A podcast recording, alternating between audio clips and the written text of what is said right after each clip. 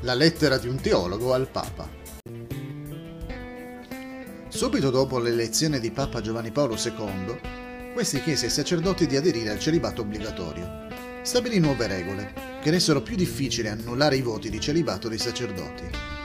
All'epoca, il Times di New York commentò dalla sua elezione nell'ottobre 1978, il Papa ha rifiutato ciascuna delle 6.000 richieste di dispense ricevute in Vaticano.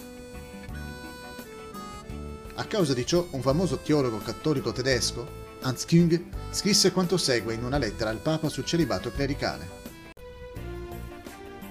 Sia Gesù che Paolo concedono espressamente a tutti la piena libertà di rimanere celibi.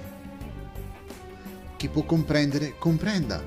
Matteo 19:12.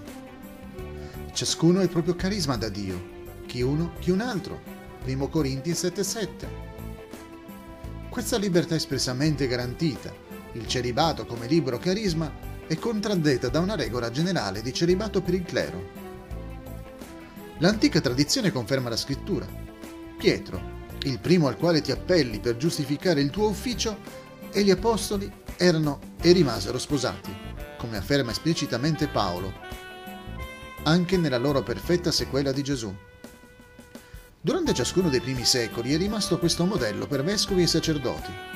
Il vescovo deve essere irreprensibile, uomo di una sola donna. 1 Timoteo 3.2 Solo nei secoli successivi il celibato carismatico, che originariamente era praticato nelle comunità monastiche, venne frainteso come un esplicito divieto di matrimonio e così esteso a tutto il clero.